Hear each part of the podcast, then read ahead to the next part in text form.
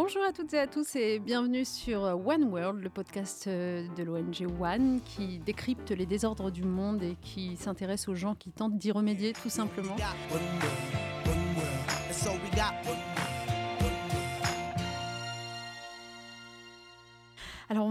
Très heureux aujourd'hui pour ce nouvel épisode euh, d'accueillir quelqu'un qu'on aime beaucoup. Vous le savez, à ce micro, on voit un peu tout défiler, des politiques, des institutionnels, des activistes, des militants, des créateurs, des artistes. Et là, aujourd'hui, on a la chance d'avoir quelqu'un qui est un peu tout à la fois, euh, en la personne de Cyril Dion. Bonjour Cyril. Bonjour. Merci d'être parmi nous. On est vraiment ravis. Alors je disais tout à la fois. S'il fallait vous présenter, est-ce qu'on commencerait par euh, l'écrivain que vous êtes, le réalisateur, le poète, euh, ou alors par l'activiste, le militant écologiste depuis plusieurs années maintenant? Qu'est-ce qui vous correspond le plus? De créer, je pense. Ouais, le Donc de créer en, écrivant ou en faisant des films ou euh, et même euh, l'activisme en fait je le vis beaucoup comme euh, créer des projets. Je me vis pas comme un militant au sens enfin c'est pas un métier déjà d'être militant et puis et puis il y a un côté un peu desséchant. Moi j'aime bien j'ai besoin de j'ai besoin de vibrer et bon parfois on vibre hein, quand on milite c'est super mais mais il faut faire un peu autre chose aussi.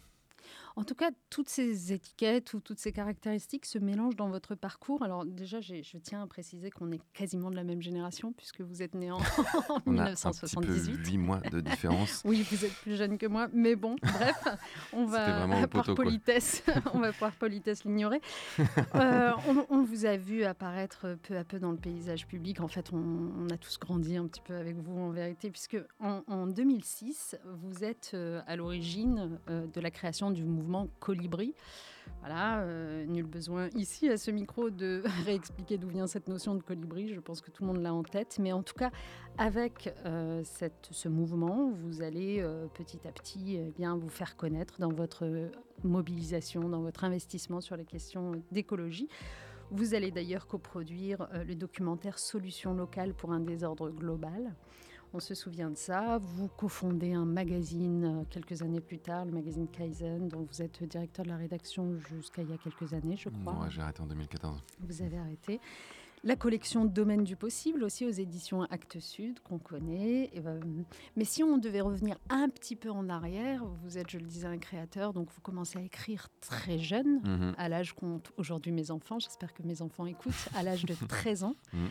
Euh, vous êtes bien écrivez, vous écrivez de la poésie. Un non, à 13 ans, à 13 ans, j'écrivais pas de la poésie. Ah j'ai commencé à écrire de la poésie vers 17, je pense. D'accord. À 13 ans, j'écrivais des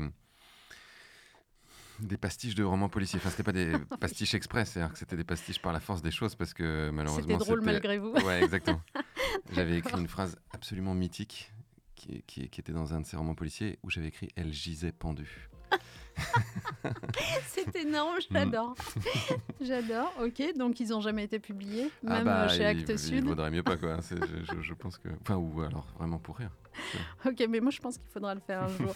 mais je voudrais quand même revenir à la poésie, parce que c'est quand même suffisamment rare pour être souligné. Vous avez publié deux recueils de poésie, Assis sur le fil, aux éditions de la Table Ronde en 2014, et À l'orée du danger, chez Actes Sud, donc euh, tout récemment. Mm. Peut-être si on peut commencer comme ça, est-ce que je peux vous demander, ce serait vraiment une faveur que vous me feriez, de nous lire un poème de votre composition Tout de suite comme ça, à froid. Alors éperdu de satin, habillé de harde et d'orfèvrerie, émietté, consumé, c'est ici que notre histoire débute, en ce jour précis, alors que l'abîme ne fut jamais si proche.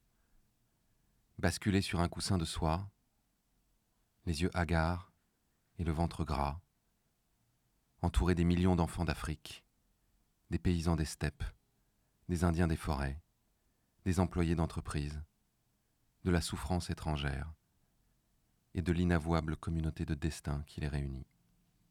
C'est magnifique. Donc c'est un poème dont le nom est euh, il n'a pas de nom, mais il est, euh, c'est le premier poème de À l'orée du danger, donc le recueil qui est sorti en mars 2022. Euh, Merci. Puis alors, c'est étonnant comme c'est résonnant avec ce dont on va parler aujourd'hui, puisque vous le savez, hein, ce podcast s'intéresse beaucoup à la solidarité internationale mmh. et au dysfonctionnement, je le disais, qui à la fois concerne notre monde à tous, donc notre communauté de destin, comme vous venez de le dire, et puis euh, en même temps euh, ont des raisons, trouvent leurs raisons et leurs racines dans les décisions qui sont prises souvent au nord et qui mmh. affectent en particulier le sud.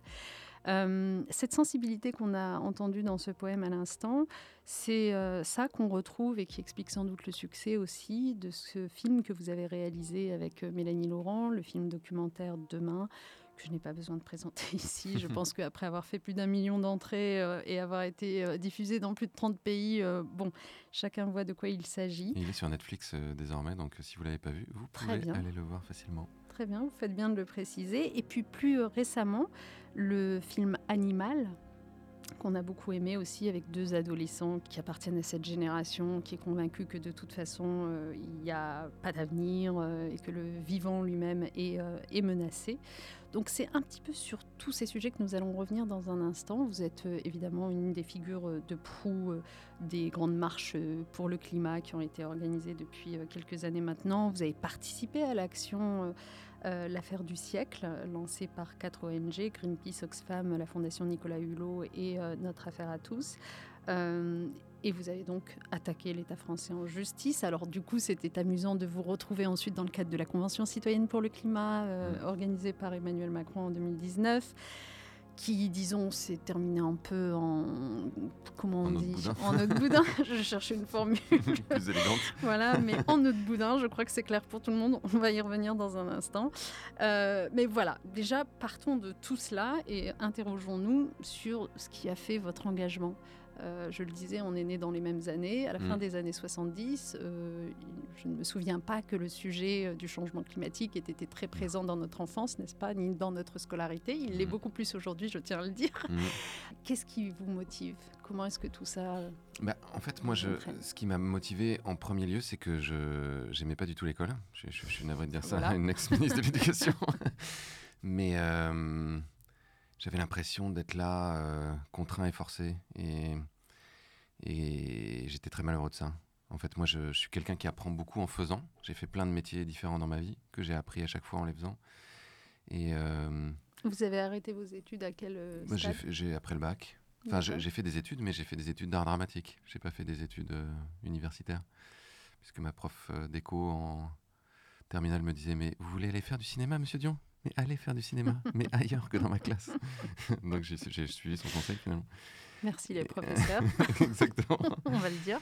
Et donc je me suis fait un peu une espèce de serment, je pense, quand j'avais 16 ans, où je me suis dit, euh, je veux pas que ça continue comme ça. C'est-à-dire, je veux pas sortir de l'école, aller faire des études pour trouver un travail alimentaire et aller bosser comme euh, je vois beaucoup d'adultes autour de moi avec euh, une, tête de six pieds de long et envie de finalement euh, partir en week-end dès que possible. Les gens qui arrivent et qui disent comment ça va, bah, comme un lundi. Hein. ça. On voit bien. Mm. Et qui ont le sourire le vendredi. Et je me suis dit non, je peux pas, c'est pas possible. Donc je, je, veux vraiment. Avoir le sourire toute la semaine. Ouais, et puis faire des choses qui me donnent envie de me lever le matin, qui me passionnent, qui, qui donnent du sens à ma vie. Euh. Et donc quand je suis sorti de, du, du, lycée, euh, j'ai fait de l'art dramatique. Donc pendant trois ans à l'école Périmonie, c'était super. J'étais dans la même promo par exemple que Camille Cotin. Euh, Arthur Junio. Euh, bon, c'était euh, des années vraiment formidables.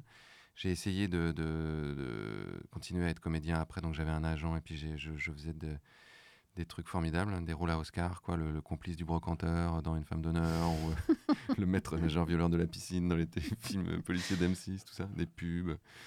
Et au bout d'un moment, je me suis dit, mais c'est affreux, je suis en train de faire de l'alimentaire artistique. Quoi. C'est, tout ce que je voulais pas faire. Dont vous vouliez vous éloigner, c'est drôle. Et hmm. donc, euh, j'ai décidé d'arrêter pour un temps, et puis je me rendais compte que c'était pas forcément le truc que je préférais, que j'étais plus, j'avais envie d'écrire. Donc j'ai écrit pendant un an, sponsorisé par, euh, par les acédiques à l'époque, enfin qui s'appelait pas Pôle Emploi encore. Et, euh, et je me souviens, ma, ma femme rentrait, et puis elle me trouvait tout rabougri devant, devant mon ordinateur, comme ça j'avais vu personne de la journée. Et elle me disait, mais tu vas vivre ta passion pendant longtemps encore, là, comme ça, là? Parce que ça a l'air de t'épanouir, mon vieux, mais ça fait plaisir à voir, ça se voit sur ton visage. et donc j'ai compris que j'avais besoin de continuer à écrire, mais de, de faire des projets, d'être dans le monde. De voir des gens. Ouais. Et il se trouve qu'à cette époque-là, j'ai rencontré, euh, c'était un ami d'amis, un homme qui s'appelait Alain Michel, qui avait euh, une ONG de, humanitaire qui s'appelait Équilibre dans les années 80. Oui, bien sûr. Mmh. À côté de Lyon. Ouais. Et, euh, qui avait décidé de, de, créer une fondation pour essayer d'agir en amont des conflits, en se disant les humanitaires, on est toujours finalement en queue de peloton, c'est-à-dire qu'on nous envoie un peu comme un pansement sur une jambe de bois pour réparer des situations, sans jamais être à la source et pouvoir éviter que ces situations ne, se développent. Donc, il avait créé une fondation qui s'appelle Homme de Parole pour euh, faire du dialogue interreligieux et interculturel. Et c'était un, un fou, euh, enfin il est toujours vivant d'ailleurs, il est toujours un peu fou, mais euh, c'était pas le genre de personne à vous demander un CV et à vous embaucher parce que vous aviez exactement coché toutes les cases. Donc comme j'ai toujours été euh, assez sympathique, je sais pas, j'ai toujours inspiré confiance aux gens, il me, il me dit bon mais je veux organiser un congrès israélo-palestinien, ça t'intéresse? Je dis bah ouais, ça a l'air vraiment passionnant et tout. T'as déjà fait ça? Non. Bon bah tu vas y arriver. Ouais, ouais, ouais. et puis hop, on est parti. Et en fait, je me suis retrouvé coordinateur d'un congrès euh, à Akko, là au-dessus du lac de Montreux. Depuis que tout va pour le mieux d'ailleurs entre Israël et la Palestine. ne me remerciez pas, franchement. C'était en quelle année En 2003. Ah, et euh, donc il y avait des. Euh, il y avait des ministres, il y avait des, des, religieux, il y avait des diplomates. Donc c'était. Enfin, moi j'étais jeune, comme j'avais 25, à peine 25, 24. Et pendant ce congrès, euh, on a eu l'idée, là, avec le grand rabbin Syrah, qui était l'ex-grand rabbin de France, d'impliquer les religieux dans euh, justement le, conflit israélo-palestinien. En se disant, si les accords de tabac finalement n'ont pas abouti, c'est aussi parce que Arafat avait peur de se faire assassiner par euh, des fanatiques religieux dans son camp, enfin en gros qu'il lui arrive la même chose qu'à Yitzhak Rabin. Et c'est euh, Elie Barnavi à l'époque qui nous disait Mais c'est vrai que quand on a fait Oslo, on n'a pas du tout impliqué les religieux. On, a, on a oublié. on se dit bah, C'est quand même euh, curieux parce que on voit bien que c'est là que le danger aussi se, se, se, situe, euh, justement parmi les extrémistes de chaque bord. Donc on a eu l'idée d'organiser le premier congrès mondial des imams et des rabbins pour la paix. Donc le principe était assez simple. On allait chercher tous les plus grands leaders religieux juifs et musulmans on les collait dans un hôtel pendant quatre jours et on regardait ce qui se passait. et c'était euh, extraordinaire, incroyable. je me souviens, au, départ, on devait le faire au Maroc, et puis en fait, on a eu plein de menaces euh, de sécurité qui ont fait qu'on a dû tout bouger à Bruxelles en quelques semaines, quoi. Et, euh, le premier soir, donc c'était au Palais d'Egmont, qui est le, ministère des Affaires étrangères belge. c'est une espèce de grande salle avec un, grand, une grande table ovale. Et ils rentrent là-dedans, donc ils étaient tous costumés. ouais, avec euh, les imams euh, euh, du Kyrgyzstan, ceux qui venaient du Nigeria, ceux qui venaient de, l'université Al-Azhar en Égypte, le ministre du culte du Maroc, et puis les rabbins orthodoxes avec voilà, les chapeaux, les grandes barbes. Et ils se regardaient et ils n'en croyaient pas leurs yeux en fait. ils n'arrivaient pas à réaliser qu'ils étaient tous dans la même pièce au même moment il y avait une sorte d'émotion comme ça. Donc, euh, on a fait ce premier qui a très bien marché, euh, où on les faisait en gros travailler sur des sujets euh, qui n'étaient pas trop polémiques. la danse, la cuisine, les, les chants. Donc, en gros, l'idée c'était de dire c'est quoi les trucs qui vous rapprochent plutôt que les trucs qui vous séparent? C'était la première année. Et la deuxième année, on a organisé la, suite, donc le deuxième à, à Séville. Donc là, ce qui était intéressant, c'était que c'était dans un haut lieu de, culture commune, en tout cas, qui au XIIIe siècle avait, vu une cohabitation entre juifs et musulmans et tout ça. Donc l'idée, c'était aussi de les faire parcourir un peu de ces, lieux euh, pour retrouver un peu de l'esprit de tout ça. Et euh, moi, j'avais décidé d'être un peu plus audacieux et j'avais proposé de faire venir, enfin, d'utiliser une méthode d'intelligence collective qui s'appelle le forum ouvert, l'open space technology. Et j'avais fait venir le fondateur. J'avais dû aller à Berlin, me taper un open space pendant trois jours avec donc cet homme qui s'appelle euh, Harrison Owen, qui a inventé cette méthode, qui est un peu le pape du truc, que j'ai convaincu de venir parler à mon comité de pilotage, qui a accepté de le faire. Etc.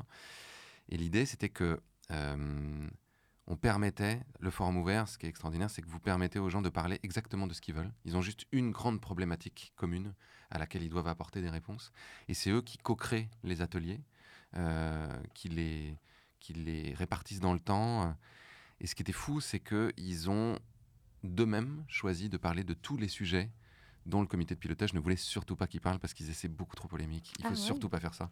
Donc ils ont parlé des frontières de 67, de la révision des manuels scolaires, enfin.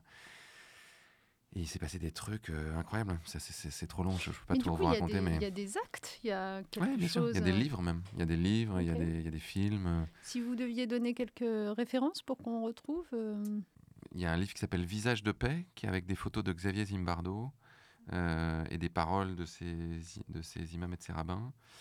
Il y a un livre qui, mais qui s'appelle Imam et rabbin pour la paix, en fait, tout simplement. qui sont effectivement les conversations du premier congrès.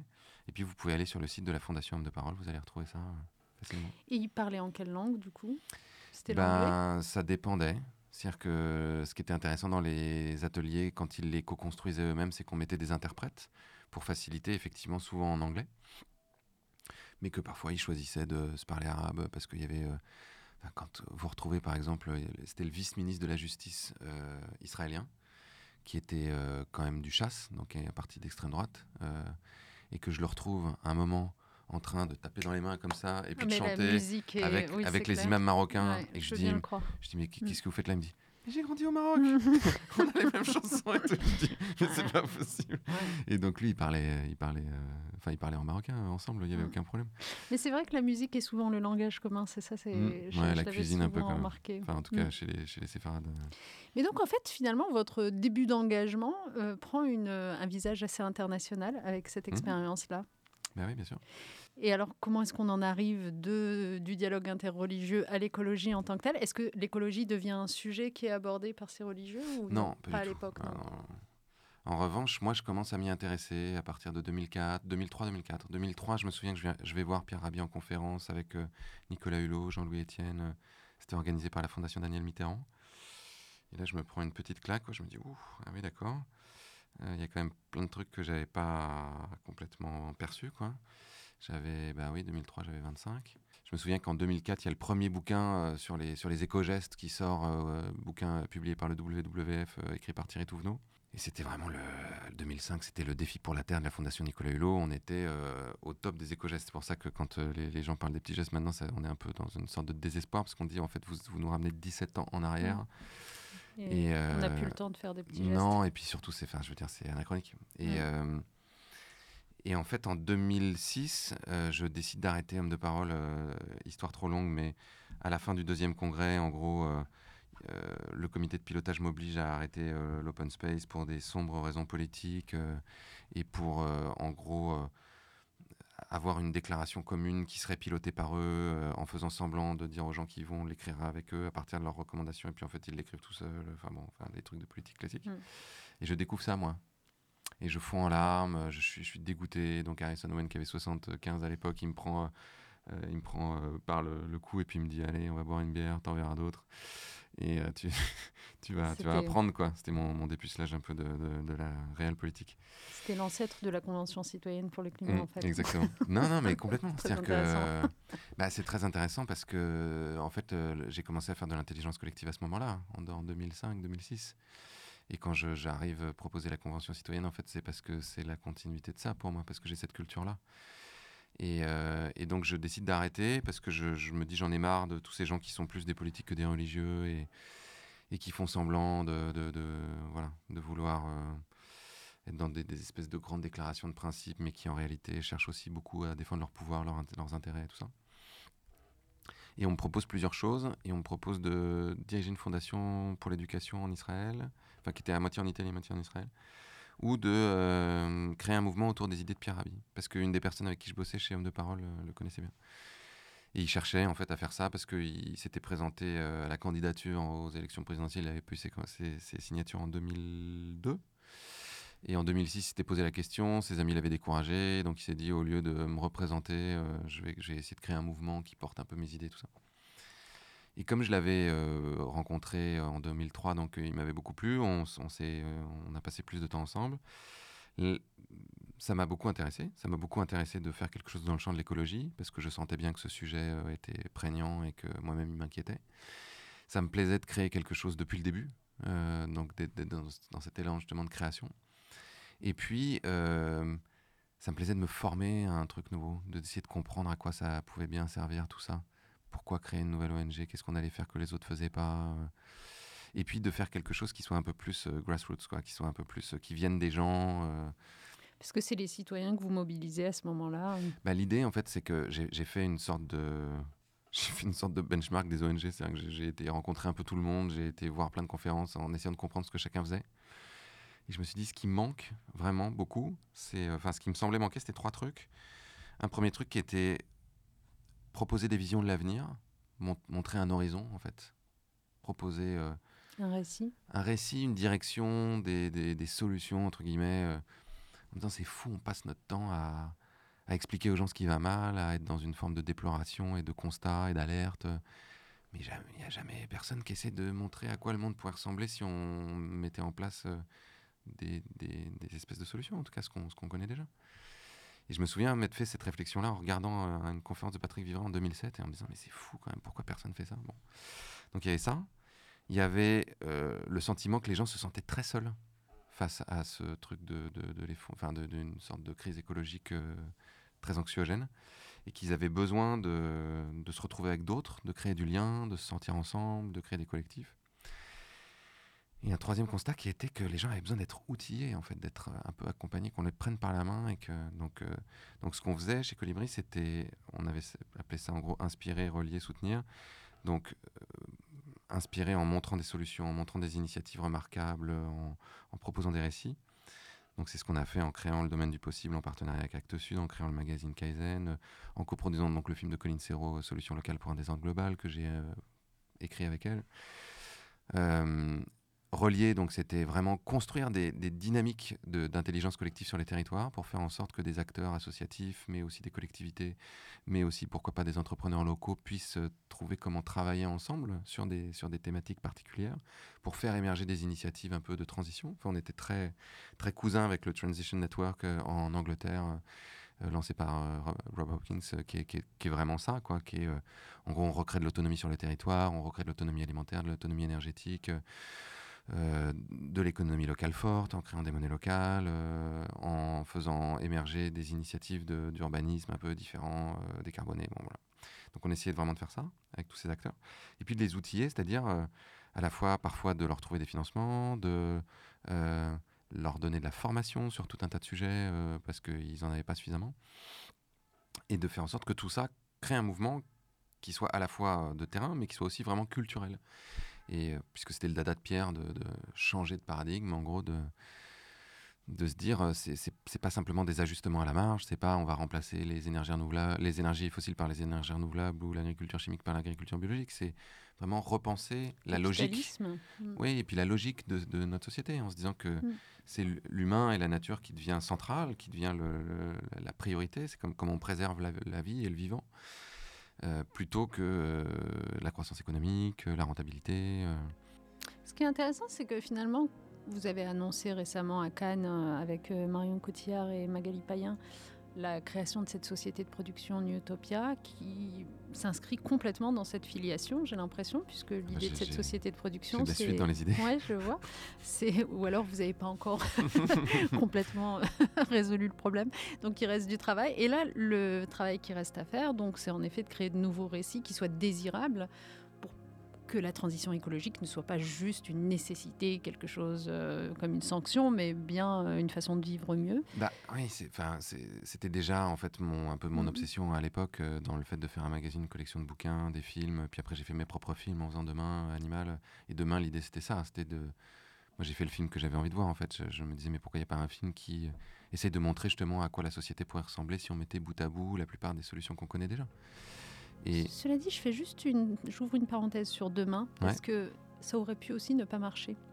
Ah bah moi, et, moi, j'ai voilà, et, moi j'ai vraiment une question que je me pose, c'est qu'est-ce qui fait le, la recette du succès? Enfin, peut-être que c'est vos deux personnalités, tout simplement. Si hein. je le savais, mais, je le euh, reproduirais. parce que, à contrario, je veux dire, malheureusement, on constate que parfois des documentaires, des récits qui donnent à voir en effet des solutions locales, etc., n'intéressent pas grand monde, euh, comme si c'était pas suffisamment massif mmh, pour mmh, euh, mmh. vraiment entraîner mais moi j'étais le premier surpris, c'est-à-dire que quand j'étais dans la salle de montage, euh, dans, mes moments de désespérance, puisque quand je finis en général le montage d'un film, je me mets à trouver tout nul, à, me dire que tout est raté, tout ça.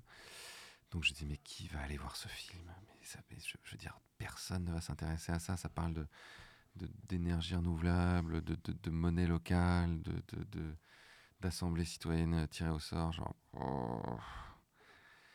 Et en fait, je crois que ce qui s'est passé, c'est que d'une part, c'était le premier film de ce genre-là.